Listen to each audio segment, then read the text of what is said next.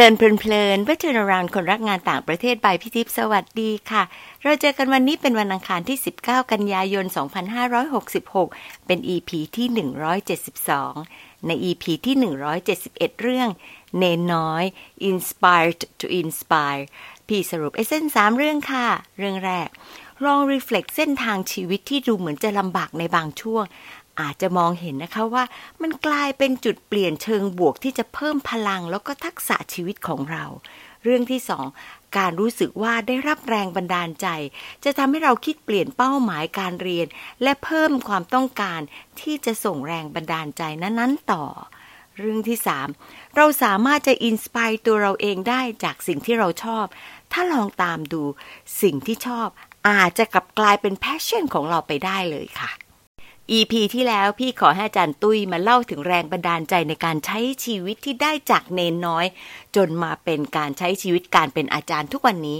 มา EP นี้พี่เน้นไปเรื่องของการงานที่เจาะเฉพาะเรื่องของ leadership ค่ะ เป็นเรื่องที่พี่ชอบเอง แล้วก็แขกรับเชิญที่มานี่ก็ลงตัวเป๊ะ พร้อมแบ่งปันค่ะ พี่ขอให้เจน รุจิกรแสงจันทร์น้องที่น่ารักอีกคน มาเล่าถึงแรงบันดาลใจที่มี และที่ได้ไปใช้ในการนำหน่วยงานของตัวเองในทุกวันนี้นะคะ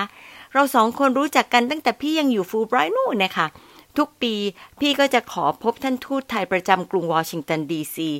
ตอนนั้นน้องเจนก็ยังเป็นเลขานุการเอกที่สถานทูต เราสองคนก็ติดต่อกันเรื่อยมาผ่านทาง Facebook บ้างได้คุยกันนิดนิดหน่อยหน่อยบ้างนะคะ ตามชีวิตของน้องไปประจำอยู่ที่ลาว แล้วก็กลับกระทรวงการต่างประเทศ ก้าวหน้าในการงานต่อเนื่อง จนปัจจุบันเป็นรองอธิบดีที่กรมเศรษฐกิจระหว่างประเทศค่ะ มาดูประวัติการเรียนของท่านรองเจนกันนะคะจบจากธรรมศาสตร์ แล้วก็เรียนปริญญาโทสองใบจากวอริกสหราชอาณาจักร แล้วก็อีกหนึ่งใบ South Asian Studies จากมหาวิทยาลัยจาวาฮาลาวเนรูค่ะ อินเดีย ประทับใจจังเลย แถมยังได้เข้าอบรมหลักสูตร Women and Leadership Program 2019 จาก Singapore Management University เก๋มากค่ะ ชอบเลย ท่านรองเป็นคนที่มี diversity ในตัวเอง แล้วก็มีบทบาทในการเป็นผู้นำช่างเหมาะมากเลยค่ะ กับการเป็นแขกรับเชิญของเรานะคะ ขอแตะเรื่อง diversity แล้วก็ inclusion นิดหนึ่งค่ะ พี่ก็ยิ่งอยากจะเห็นผู้หญิงมีบทบาทนำในสังคมเราให้มากขึ้นนะคะ เราไม่ค่อยเห็น visibility ของผู้หญิงในเวที international conference เลย พี่เห็นโปสเตอร์เชิญชวนเข้าร่วมสัมมนาเรื่องหนึ่งโตะใจหมดเลยเพราะว่าผู้พูดเป็นผู้ชายล้วน แล้วมีผู้หญิงคนเดียวที่ทำหน้าที่ดำเนินรายการ อะไรเกิดขึ้นกับ mindset ของเราคะลึกๆเราไม่ค่อยนึกถึง เรายังไม่ค่อยนึกถึงว่าจำเป็นต้องมี diversity เพราะฉะนั้นการต่อท่อไป inclusion จะยิ่งท้าทายใช่ไหมคะ วันนี้พี่เลยคิดว่ามีรองอธิบดีผู้หญิงมาเป็น guest ทำให้เพิ่ม awareness ได้ทั้งสองเรื่องเลยล่ะค่ะ คือ diversity และ inclusion ค่ะมาลองฟังท่านรองเจนแชร์เรื่องราวเกี่ยวกับการได้รับแรงบันดาลใจด้าน leadership ในตอนที่ชื่อว่า inspired by ผู้นำฟังกันเลยค่ะ เจนสวัสดีค่ะ สวัสดีค่ะพี่ทิพย์ค่ะ ขอบคุณที่ให้เวลานะคะ สดใสมากเลยค่ะ พี่น่ะสดใสโดยใช้แอปอ๋ออันนี้ก็สดใสเพราะเห็นพี่ทิพย์ค่ะ นี่น่ารักจริง พี่พอพอพอนึกถึงว่าคนที่จะ inspire ในเชื่อเชิงของผู้นำอะพี่ก็มานั่งนึกว่าเออ จะต้องเป็นคนที่มี position ระดับหนึ่งที่จะ look back ได้ด้วยเนาะ ก็เลยอยากจะเชิญเจนมาคุยว่า จริง ๆ แล้วเนี่ย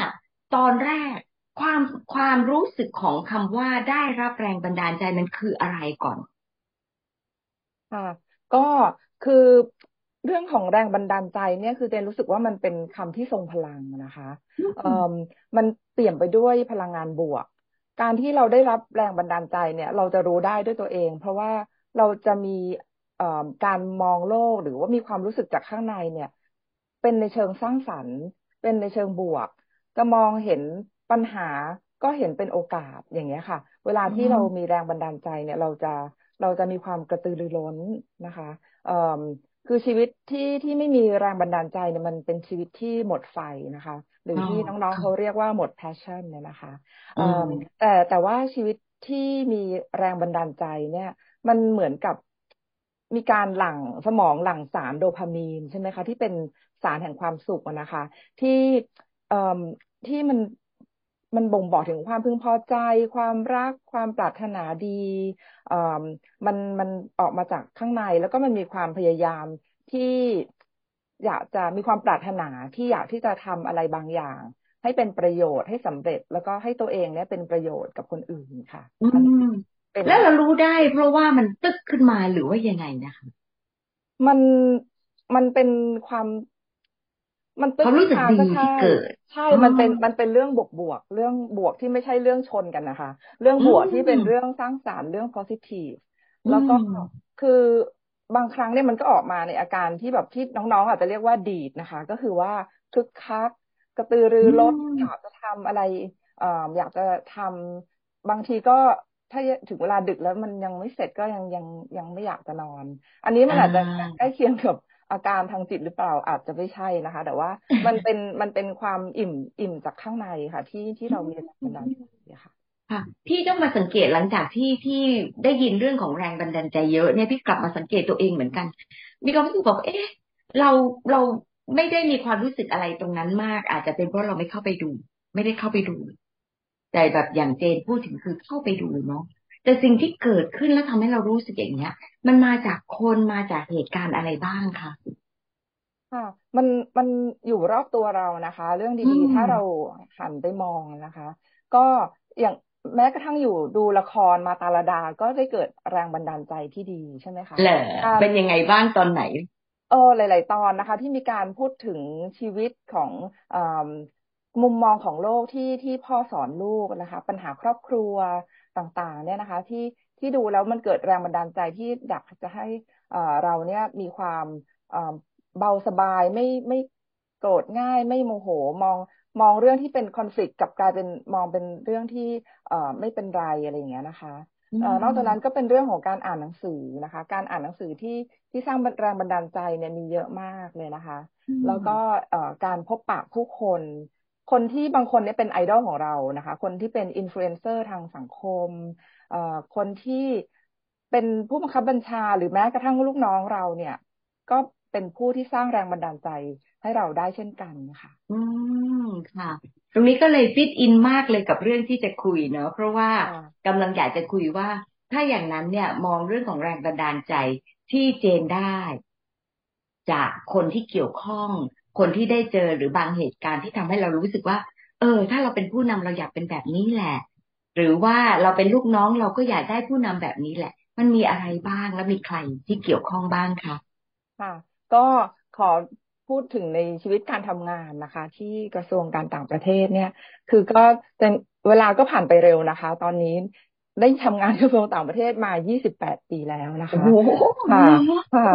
ค่ะ ในในวัยเด็กเนี่ยก็จะเป็นต้องบอกว่าเป็นเด็กที่ซื่อมาก ซื่อแบบ ซื่อไม่รู้เรื่อง ซื่อแบบไม่มีความประสบการณ์ใด ๆ เลยนะคะ เข้ามาเนี่ยก็ก็ทำมีแต่ความ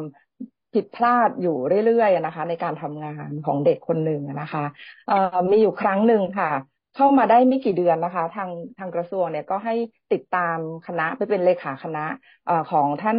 ท่านรัฐมนตรีช่วยสุรินพิสุวรรณในขณะนั้นนะคะ ท่านก็จะเดินทางไปเยือนอประเทศในมหาสมุทรแปซิฟิกใต้ ก็มีนิวซีแลนด์มีปาปัวนิวกินี มีฟิจิ มีตองกานะคะ แต่ละประเทศก็ไกลๆแล้วเราเราเนี่ยเลขาคณะทำอะไรก็ไม่รู้นะคะ แล้วในขณะนั้นเนี่ยตั๋วเครื่องบินเนี่ยก็เป็นตั๋วที่ต้อง ต้องไม่ใช่อิเล็กทรอนิกส์นะคะมันไม่มี ก็จะเป็นเอ่อตั๋วที่จะเขียนว่าโอเคกับ RQ นะคะโอเคก็คือคอนเฟิร์ม RQ ก็คือ request ซึ่งเจนเนี่ยเด็กขนาดที่ดูไม่เป็นเอ่อผู้ใหญ่ก็โยนตั๋วมาให้ปึงหนึ่งของคณะ เราก็ดูไม่เป็นวันที่ไป check in เอ่อก็ตั๋วของท่านสุรินทร์คนเดียวนะคะ ที่เป็น request อ๋อใช่ค่ะ ก็ทำให้ท่านเนี่ยต้องแบบ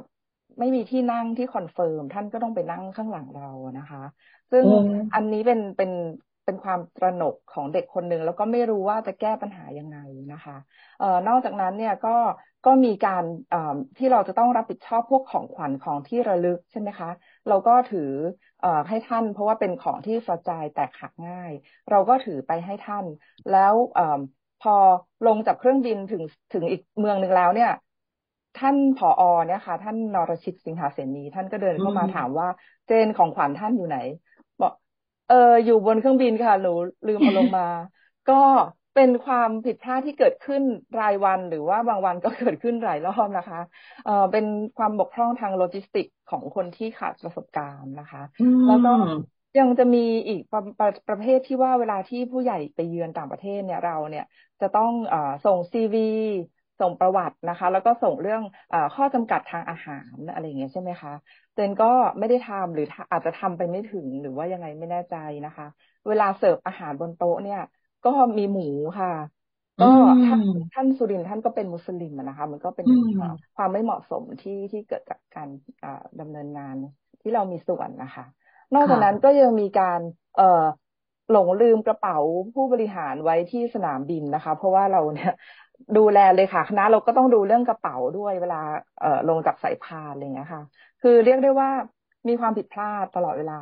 แต่สิ่งที่เกิดขึ้นที่ที่มันกลายข้อบกพร่องที่เราเรียนรู้กลับมาเป็นตัว inspiration เนี่ย มันน่าสนใจตรงที่ว่าท่านผู้อำนวยการในขณะนั้นเนี่ยคือท่านท่านนรชิตเนี่ยนะคะเอ่อปัจจุบันหลังจากนั้นท่านก็เป็นปลัดกระทรวงเลยนะคะเอ่อท่านท่านนรชิตเนี่ยก็เป็น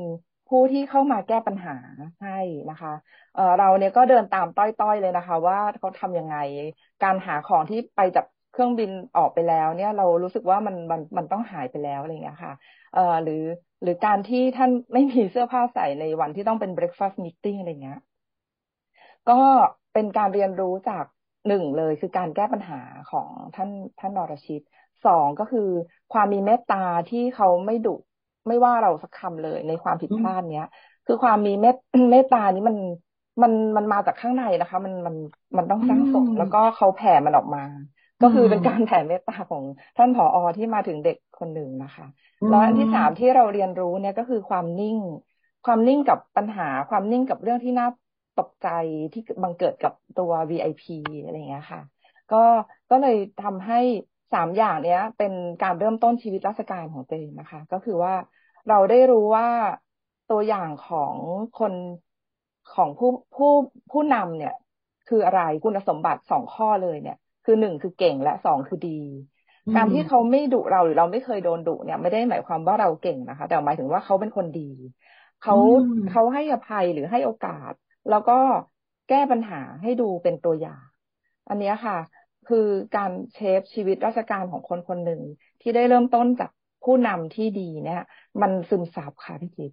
อืมมันจุดเริ่มต้นที่ดีที่จริง มันเป็นซีรีส์ที่ผิดพลาดต่อเนื่องเนาะแล้วท่านสุรินว่ายังไงบ้างหรือเปล่าคะท่านดีมากเลยค่ะ ท่านแบบ ท่านไม่ว่าอะไรเลย สักเรื่องสักคำหนึ่งเลยค่ะ ก็ก็แต่คือก็พี่ๆที่ที่ไปในคณะก็คงเอ่อมีวิธีที่อธิบาย ให้ท่านทราบว่ามันเกิดอะไรขึ้นเนี่ยค่ะ ซึ่งซึ่งเราก็คิดว่ามันต้องเป็นศิลปะบางอย่างที่พี่เขาไปอธิบายแล้วท่านไม่ว่าอะไรเลยนะคะ แล้วแต่โดยโดยธรรมชาติของการที่ได้ใกล้ชิดดรสุรินนะคะ ก็เป็นถือว่าเป็น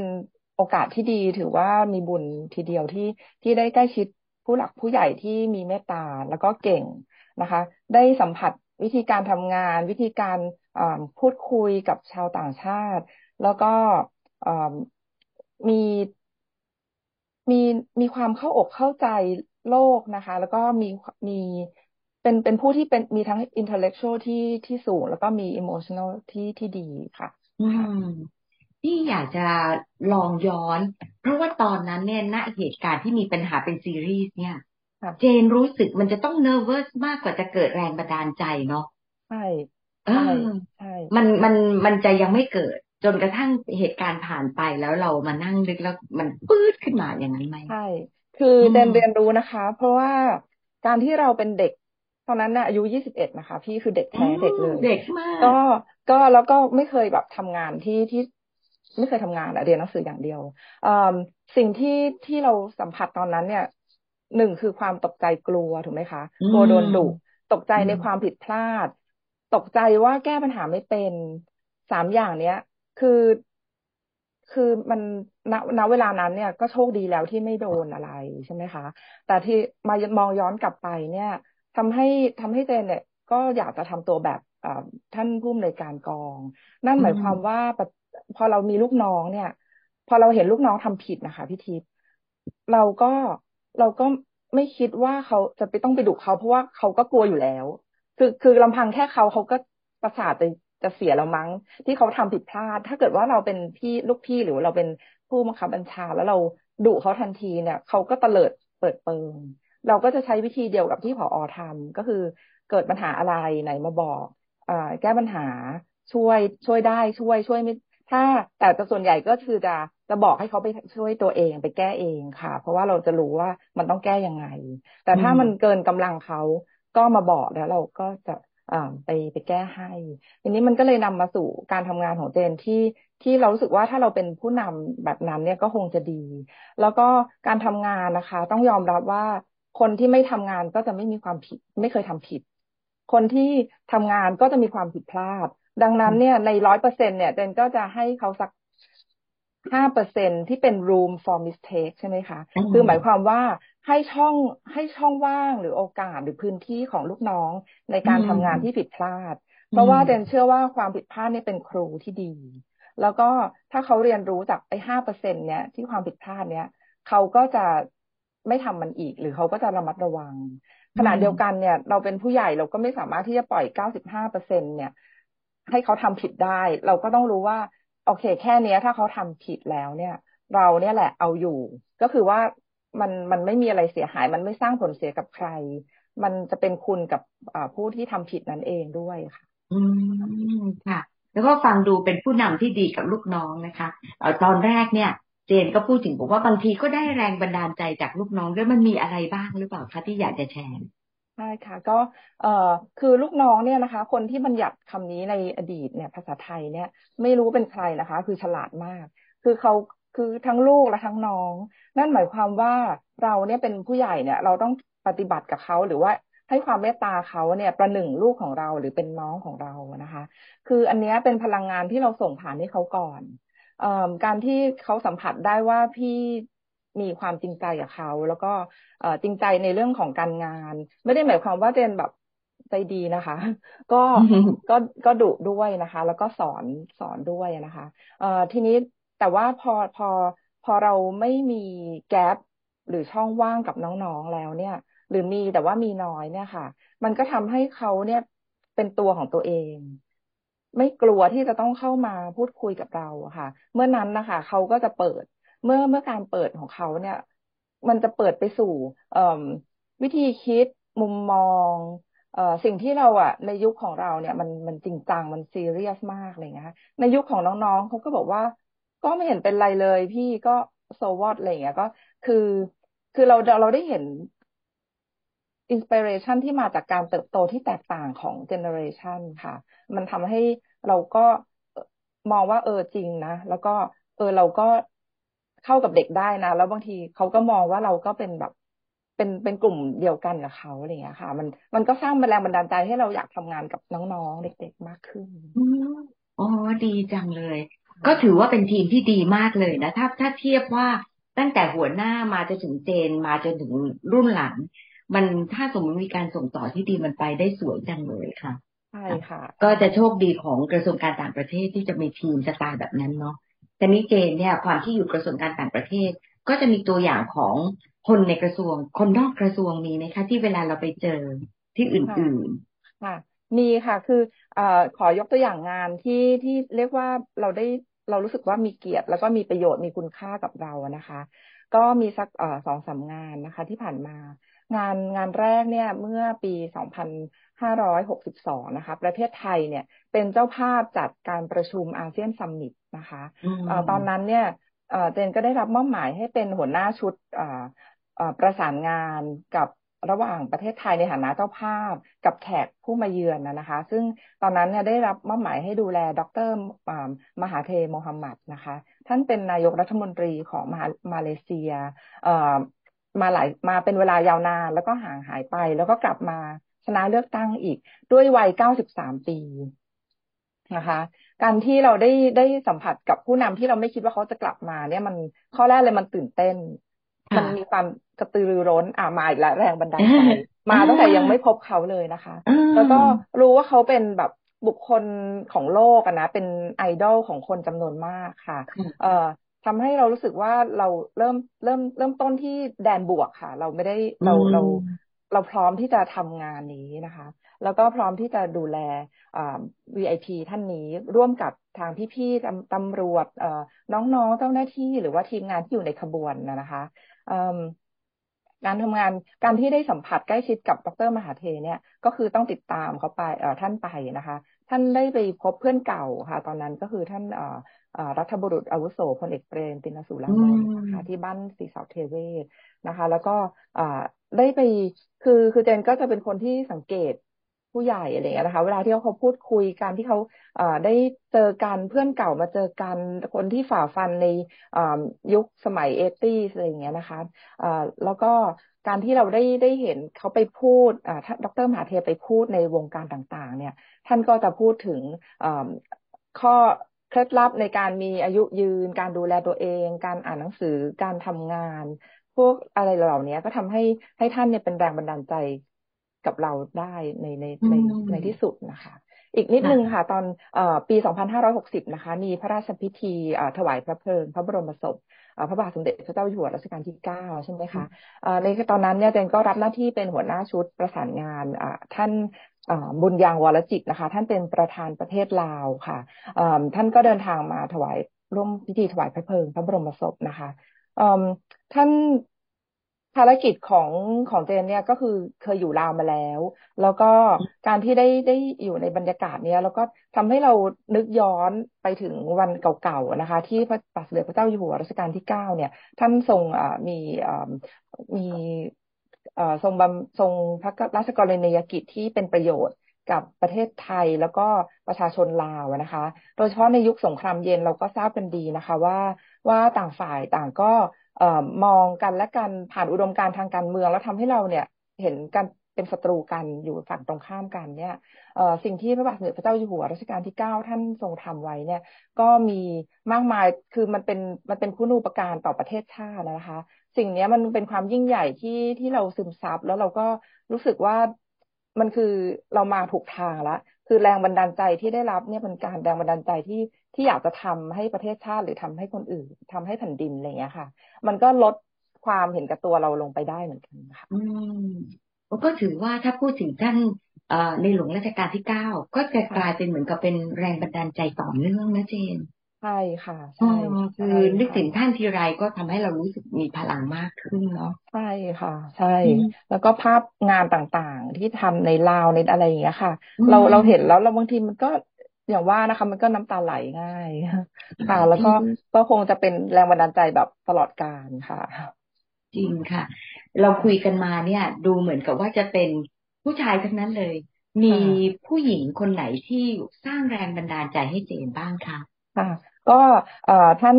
เป็นสตรีที่ที่น่าสนใจนะคะ แล้วก็มีเอ่อมีพลังบวกเยอะมากนะคะ อายุประมาณเอ่อน่าจะแปดสิบ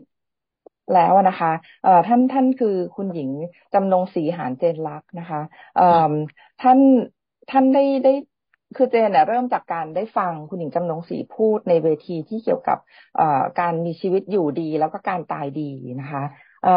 ฟังแล้วก็รู้สึกประทับใจแล้วก็ชื่นชมโดยที่ไม่รู้ว่าวันข้างหน้าจะได้มีโอกาสเจอหรือเปล่า แต่ก็รู้สึกว่าถ้าเราได้เจอคนนี้นี่ไอดอลเลยนะคะ เนี่ย เราก็ ก็ก็ติดตามผลงานอ่านหนังสือ ชื่อวิชาตัวเบาของท่านนะคะหลายหลายปีมาแล้วค่ะ แล้วอยู่มาวันหนึ่งก็ได้ไปโอกาสไปไปพบท่าน เพราะว่าไปเข้าอบรมในหลักสูตรเผชิญความตายนะคะ ด้วยความจริงอย่างสงบ ซึ่งท่านเนี่ยก็ได้มามาคุยให้ฟังถึงชีวิตของท่าน ว่าท่านได้ผ่านอะไรมาบ้างและสิ่งที่ท่านจะทำต่อไป เราก็เลยรู้สึกว่าเออดูซินี่คนอายุประมาณแปดสิบกว่าแล้วเนี่ย ยังคิดจะไปข้างหน้านะคะ แล้วก็ท่านก็เป็นผู้ที่มาก่อนการมาก ๆนะคะ โครงการที่ท่านกำลังจะทำเนี่ย ก็เป็นโครงการที่ที่ที่เจนคิดว่าถ้ามีโอกาสจะสนับสนุนเนี่ยก็จะทำนะคะ ชื่อโครงการเอ่อคืนสู่ดิน คือคือท่านท่านท่านดูตัวอย่างของอังกฤษและสหรัฐนะคะ อังกฤษเนี่ยก็เป็นเรื่องของ green burial นะคะ แล้วก็สหรัฐเนี่ยก็เป็นเรื่องของ recompose vessel นั่นหมายความว่าเราจะทำยังไงกับ ร่างกายที่ไร้วิญญาณหรือศพของเราเนี่ย ให้เป็น eco-friendly นะคะ คือเราเราจะไม่ไม่เผาหรือว่าเอ่อจะใช้วิธีทางวิทยาศาสตร์เนี่ยทำยังไงให้เรื่องเป็นการย่อยสลาย แล้วก็ทำให้อ่าร่างกายของเราเนี่ยคืนสู่ดิน แล้วก็นำก็คือได้เป็นที่ปลูกต้นไม้อะไรเงี้ยค่ะเอ่อเราก็ก็คิดว่าในปัจจุบันเนี้ยพี่ทิพย์กับหลาย ๆ คนก็คงจะเคยได้ยินแล้วว่า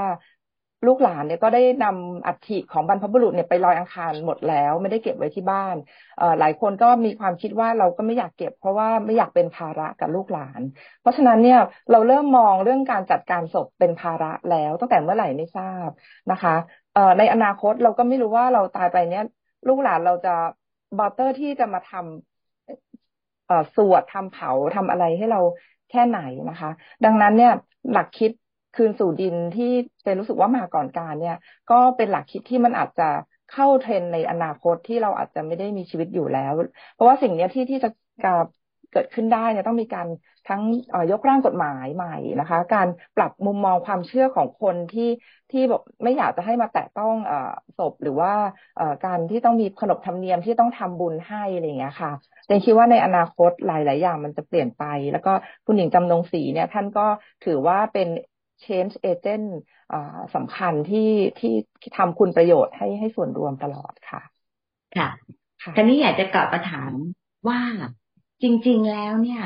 เจงเคยรู้สึกไหมคะเพราะว่าอย่างเวลาเราพูดถึงปุ๊บมันเหมือนกับว่า เรามองออกข้างนอกว่าคนเขาทาให้เรา แต่เราจะรับรู้ได้ยังไงว่า เราสร้างแรงบันดาลใจให้คนอื่นด้วยเหมือนกัน เนี่ย มันมีวิธีการอะไรบ้างหรือเปล่าคะเอ่อคือเราเราก็ การสร้างแรงบันดาลใจให้คนอื่นเนี่ย ไม่ไม่ใช่การตั้งโกของเรา แต่ว่ามันมันบังเกิดขึ้นมาเองโดยอัตโนมัติโดยโดยผลนะคะเนคิดว่าการที่เราเป็นแรงบันดาลใจให้คนอื่นเนี่ย ไม่ใช่เหตุ แต่เป็นผล ผลของการกระทำของเรา ผลของของการที่เราปฏิบัติกับผู้อื่นในการทำงานไม่ว่าจะเป็นเรื่องของการให้ทิศทางแนวทางวิสัยทัศน์ หรือว่าการแนะนำชีวิต การดูแลจิตใจหรือความรู้สึกของของคนอื่นอะไรเงี้ยนะคะ ก็ก็มันมันทำให้สิ่งเนี้ยมันคือตัวตนของเรา มันเป็นสิ่งที่เขามองมาที่เราแบบนี้นะคะเออเราก็เลยคิดว่า เมื่อเขามองมาที่เราแบบนี้แล้วเขาอยากที่จะเข้ามาปรึกษาพูดคุย หรืออยากที่จะมาร่วมงานกับทีมเรา อยากที่จะรู้ว่าเราจะไปเอ่อออกไปอยู่ประเทศไหน อยากที่จะตามเราไปอะไรอย่างเงี้ยค่ะ อันนี้เจนคิดว่ามันก็เป็นเป็นผลนะนะคะ อาจจะเป็นเราเราอาจจะไม่ได้จำให้คำจำกัดความมันว่าเป็นแรงบันดาลใจให้เขา แต่เราคิดว่าน่าน่าจะเป็นอะไรที่ดีๆ ที่เขาที่เขาได้รับจากเราแล้วเขาก็รู้สึกว่า เรายังเป็นความหวังให้กับเขาในได้ได้ด้วยอะไรอย่างเงี้ยค่ะ ซึ่ง ซึ่งอันนี้มันเป็นเรื่องของแบรนดิ้งนะคะพี่ทิพย์การที่การที่เรามีภาพเนี้ย เราไม่ได้เราเราก็สร้างมันนั่นแหละ เราเราก็รู้ว่าเราต้องทำตัวยังไง แต่ว่าคือ branding เนี่ยมันเป็นสิ่งที่คนอื่นมองมาที่เราถูกไหมคะอืมแล้วเพราะฉะนั้นเนี่ยคำจำกัดความ branding ง่าย ๆ เลย ก็คือว่าสิ่งที่เรารู้ว่าเราเป็นแล้วคนอื่นเห็นเหมือนกับเราด้วย อย่างเช่นว่าเรารู้สึกว่าเราเนี่ย เป็นยี่ห้อนาฬิกาหรูของโลกยี่ห้อหนึ่งแต่ว่า คนอื่นมองเราว่าเป็นแค่ก๊อปเกรดก๊อปเกรดเอเนี่ยเขาไม่ได้มองเนี่ยเพราะฉะนั้นเนี่ยแบรนด์เนี้ยไม่ใช่แบรนด์เราไม่ใช่แล้วค่ะ เราก็เลยคิดว่ามันจะต้องซึ่งกันและกันค่ะ อืมค่ะโอ้ตอบดีมากเลยค่ะ วันนี้นี่พี่ฟังแล้วพี่ก็ inspire มากเลยนะคะ ในหลายเรื่อง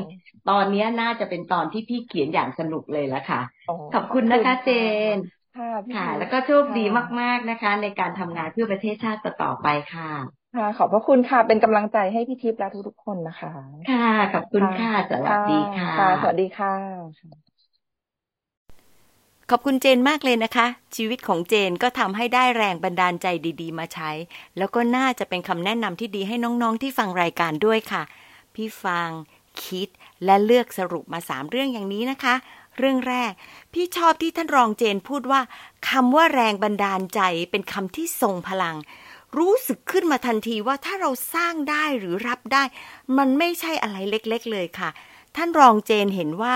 แรงบันดาลใจหมายถึงความรู้สึกดีๆ จากภายในของตัวเอง ที่เด็กๆใช้คำว่าดีด คือคึกคักกระตือรือร้น หาได้รอบตัว หาได้จากคนใกล้ตัว การดูละครแล้วก็การอ่านหนังสือด้วยค่ะ ท่านรองใช้ศัพท์วัยรุ่นทำให้พี่รู้จักเพิ่มขึ้นอีกคำนะคะ ปกติจะรู้แค่ม้าดีดกะโหลกค่ะ ไม่มีความรู้สึกว่า the verb to ดีดเลยค่ะ เรื่องที่สองแรงบันดาลใจด้านการเป็นผู้นำมาจากการแสดงออกของผู้นำที่มีต่อเรา และต่อการจัดการในสภาวะต่างๆ โดยเฉพาะในยามขับขันค่ะถือว่าท่านรองเจนโชคดีมากที่ได้ประสบการณ์ตรงกับคนเก่ง ทั้งท่านอาจารย์สุรินพิษสุวรรณและท่านนรชิตสิงหเสนี เมื่อสมัยที่ท่านรองเจนเริ่มเป็นเลขานุการคณะผู้แทนไทยไปต่างประเทศ มีข้อผิดพลาดอย่างที่คนยังไม่มีประสบการณ์เริ่มทำมันก็คือเรื่องธรรมดานะคะ แต่ต้องพูดอย่างนี้ค่ะว่า น่าจะเครียดสุดๆ เป็นทริป to remember ที่เครียดและคุ้มในหลายด้านด้านการบริหารจัดการในฐานะเลขานุการคณะ และการจัดการความเครียดของตัวเองค่ะ ที่ดีสุดๆ คือการได้รับ inspiration ชัดเจน เรียนรู้การเป็นผู้นำที่ดี แทนที่น้องมือใหม่จะถูกดุ หรือถูกดุไปก็แก้ไขกันไป ท่านรองเจนกลับได้พลังใจจากความมีเมตตา ความนิ่งของผู้ใหญ่ทั้งสองท่าน และการที่ผู้ใหญ่หัวหน้าช่วยแก้ไขให้ลูกน้องอย่างเต็มที่ งานใหญ่ ๆ ที่ท่านรองเจนได้รับและแชร์ให้ฟังแสดงถึงการรีเฟล็กแน่น ๆ ไปถึงความรู้สึกของตัวเอง พี่ฟังแล้วนึกขึ้นมาทันทีเลยค่ะว่า ท่านรองเจนเลยกลายเป็นคนที่ได้พัฒนาเรื่องของเอมพัตตีสูงมาก ท่านเป็นคนที่ใช้ความรู้สึกเป็น ซึ่งน่าจะเป็นคุณสมบัติที่ดีอย่างหนึ่งของผู้นำโดยเฉพาะในยุคนี้เลยค่ะ พอได้รับพลังดีๆ ก็มา reflect กลายเป็นการกลั่นออกมาเป็น action ที่ดีต่อไป แล้วก็จะกลายเป็นแรงบันดาลใจที่ใช้ยาวๆ ตลอดช่วงชีวิต กลายเป็น purpose ไปด้วยเลยนะคะ ที่มองเลยกรอบความต้องการของตัวเอง ไปไกลถึงสังคมแล้วก็โลกค่ะ เรื่องที่ 3 การเป็นผู้นำที่ดี จะได้รับแรงบันดาลใจจากงานและการ expose สู่สังคมที่แตกต่างและในวงกว้างค่ะ มันคือพลังที่ดีต่อชีวิต อย่างการได้สัมผัสถึงการสร้างสัมพันธ์อันยืนยาวของผู้นำระดับประเทศ ของรัฐบุรุษพลเอก เปรมตินนสุลานนท์กับท่านมหาเท และการมองชีวิตจากแนวคิดและการกระทำของคุณหญิงจำนงศรีหานเจนลักษณ์ในโครงการคืนสู่ดิน ซึ่งน่าจะเพิ่มภาวะผู้นำด้านการมีวิสัยทัศน์ ให้ท่านรองเจนอย่างรู้ตัวหรือไม่รู้ตัวนะคะ โดยเฉพาะจากคำพูดที่ว่า คุณหญิงเป็นผู้ที่มาก่อนการท่านมองอย่างเชื่อมโยงทั้งธรรมะ ธรรมชาติและสิ่งแวดล้อม และความพร้อมที่จะเป็นผู้ลงมือทำ เรื่องเหล่านี้ล่ะค่ะ จะเป็นแรงหนุนให้เราเกิดแรงบันดาลใจต่อๆไป สิ่งที่ท่านรองเจนได้เห็นได้สัมผัส แล้วก็ได้คิดตามทำให้ท่านได้เพิ่มวิสัยทัศน์ของการเป็นผู้นำด้วยนะคะ แล้วเมื่อเราเป็นคนรับ เราก็จะรับรู้เลยค่ะว่า การมีแรงบันดาลใจที่มันเกิดจากความรู้สึกภายในของเราเนี่ยพอกลับมาดูที่ตัวเรา เราก็จะสามารถเป็นคนสร้างแล้วก็ส่งแรงบันดาลใจจากใจของเราไปสู่คนอื่นได้ด้วยนะคะ แล้วก็เป็นเรื่องที่คนอื่นเขาจะมามองเราแล้วล่ะค่ะ บางครั้งเราก็อาจจะมีโอกาสได้รู้จากการแสดงออกของคนคนนั้น อย่างในกรณีของท่านรองเจน การที่น้องๆ อยากจะเข้าไปพูดคุยด้วย อยากจะไปประจำการในต่างประเทศด้วยกัน ก็สื่อได้ถึงความไว้วางใจในภาวะผู้นำของท่านรองเจนค่ะ มา reflect กันค่ะ มีผู้นำในใจที่ทำให้เราได้รับแรงบันดาลใจไหมคะ ใครและอะไรคือสิ่งที่เรารู้สึก inspire น้องๆเองอาจจะเป็นผู้สร้างแรงบันดาลใจให้คนอื่น ในเรื่องไหนได้บ้างเอ่ย และถ้ายังไม่มีอยากจะเป็นผู้สร้างแรงบันดาลใจไหมคะ เพราะอะไร ขอบคุณที่ตามฟังและพบกันวันอังคารหน้านะคะ สวัสดีค่ะ